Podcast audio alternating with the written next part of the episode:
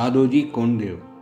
छत्रपती शिवाजी महाराज हे नाव उच्चारताच एखाद्या चित्रपटातील दृश्याप्रमाणे नजरेसमोर येतात शिवाजी महाराज व त्यांच्या अनेक शिलेदारांच्या शौर्यगाथा. शिवाजी महाराजांच्या बरोबर स्वराज्य स्थापनेसाठी अनेक लढवय्ये धारातीर्थी पतन पावले. अनेकांनी आपल्या देहाचा बळी दिला स्वतःच्या रक्ताचा अभिषेक केला. अशा वीरांची नामावली खूप मोठी आहे ज्यांची संख्या देखील इतिहासात नमूद नाही. शिलेदार नसलेले पण शिवबाला छत्रपती शिवाजी महाराज घडविण्यात ज्यांचा सिंहाचा वाटा आहे ती व्यक्ती म्हणजे दादोजी कोंडदेव.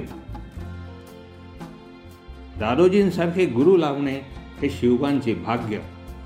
शहाजीराजे व जिजाऊ साहेबांची निष्ठापूर्वक सेवा करणाऱ्या दादोजी कोंडदेवांचा स्वराज्य उभारणी करण्यातला वाटा दुर्लक्षून चालणार नाही.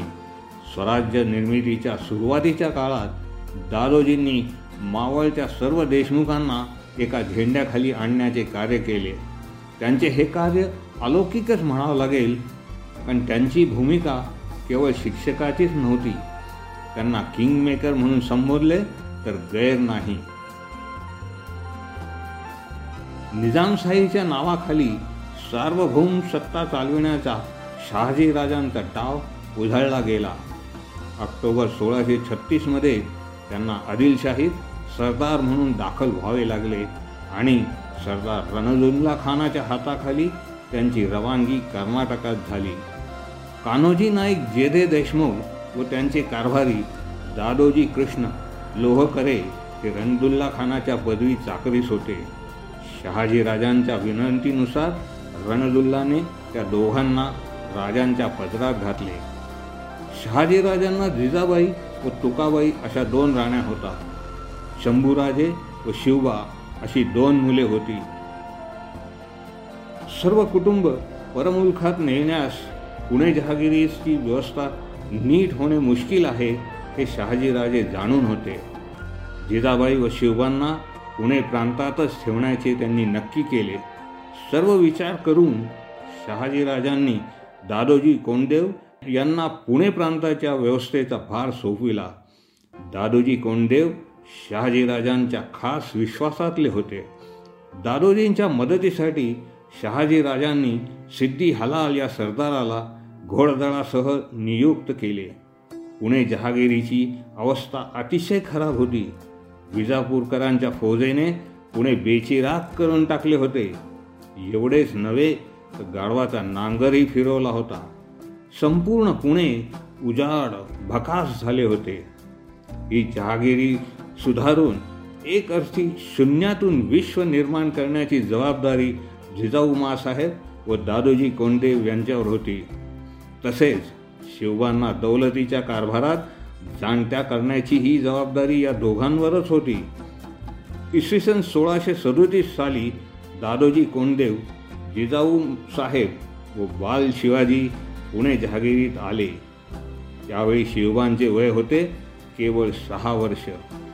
सर्वप्रथम दादोजींनी पुण्याहून जवळ असलेल्या खेड या गावी शिवाजी राजांच्या निवासासाठी एक वाडा बांधला. एके दिवशी जिजाऊ साहेब व शिवबांना घेऊन दादोजींनी पुण्यात प्रवेश केला. त्या उद्ध्वस्त पुण्यात. पुण्याचे ते उदास रूप पाहून जिजाऊ व दादोजींना पुण्याला पूर्ववत सुस्वरूप करण्याचे ठरवले. पुण्यात शिवाजी राजांसाठी दोन वाडे बांधण्याचे दादोजींनी ठरवले. योगायोगाने जिजाऊ साहेबांचे लक्ष एका ओसाड जागी पडलेल्या गजाननाकडे गेले आणि त्यांनी श्रीचे मंदिर बांधण्याचा संकल्प सोडला. हाच तो पुण्याचा प्रख्यात कसबा गणपती. दादोजींची राहणी अगदी साधी होती. शहाजी राजांसारखे त्यांनाही आपले स्वतंत्र राज्य असावे असे फार वाटत होते. दादोजी भोसले कुटुंबातीलच एक झाले होते. त्यांचे शहाजीराजे जिजाऊ आईसाहेब व शिवबावर अपरंपार प्रेम होते.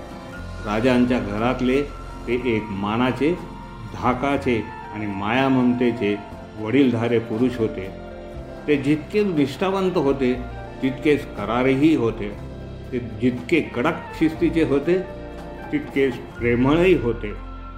दादोजींनी पुण्याचा कारभार शिवांच्या नावाने सुरू केला. पुण्यातील वाड्याचे काम झपाट्याने सुरू होते व एका सुमुहूर्तावर आईसाहेब व शिवबा यांना वाड्यात राहावयास पंतांनी आणले. वाड्याला नाव दिले लाल महाल.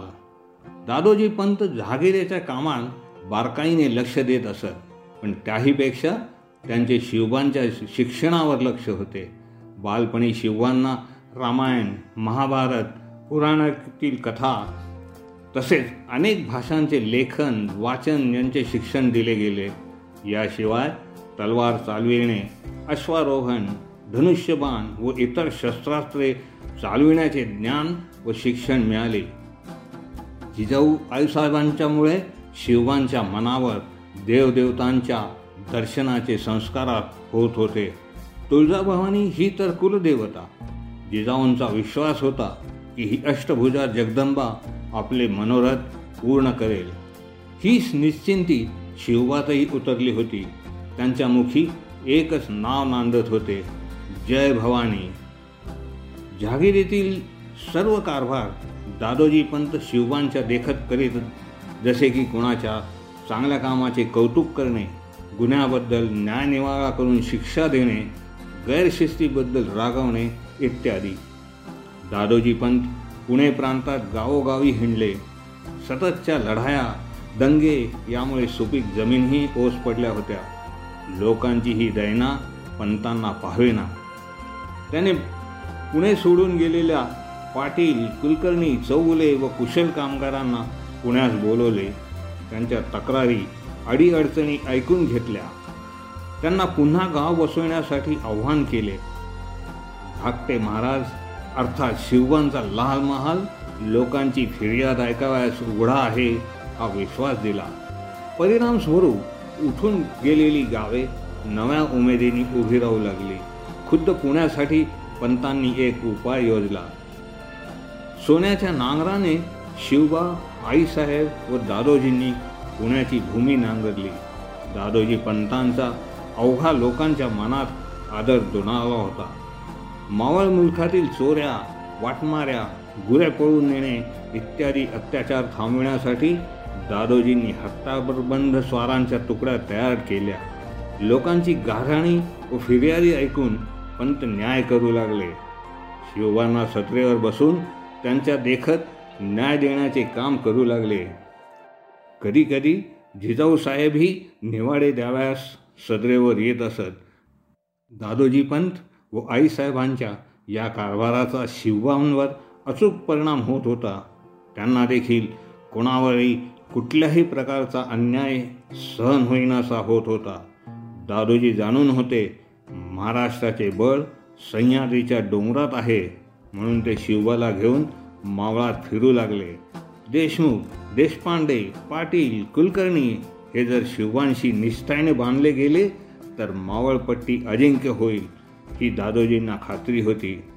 दादोजी पंत त्याच दिशेने कामाला लागले व हळूहळू एक एक वतनदाराला साम दंड भेद नीतीने आवळायला सुरुवात केली.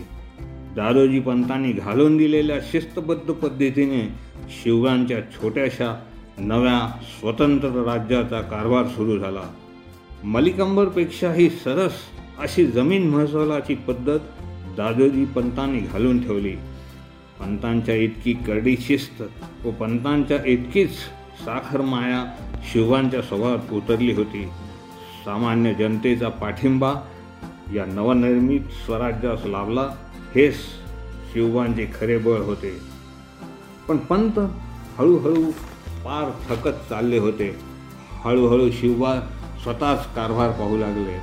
थकलेले पंत आजारी पडले. तब्येत दिवसेंदिवस ढासळत चालली होती. पंतांच्या शेवटचा दिवस जवळ येत चालला होता.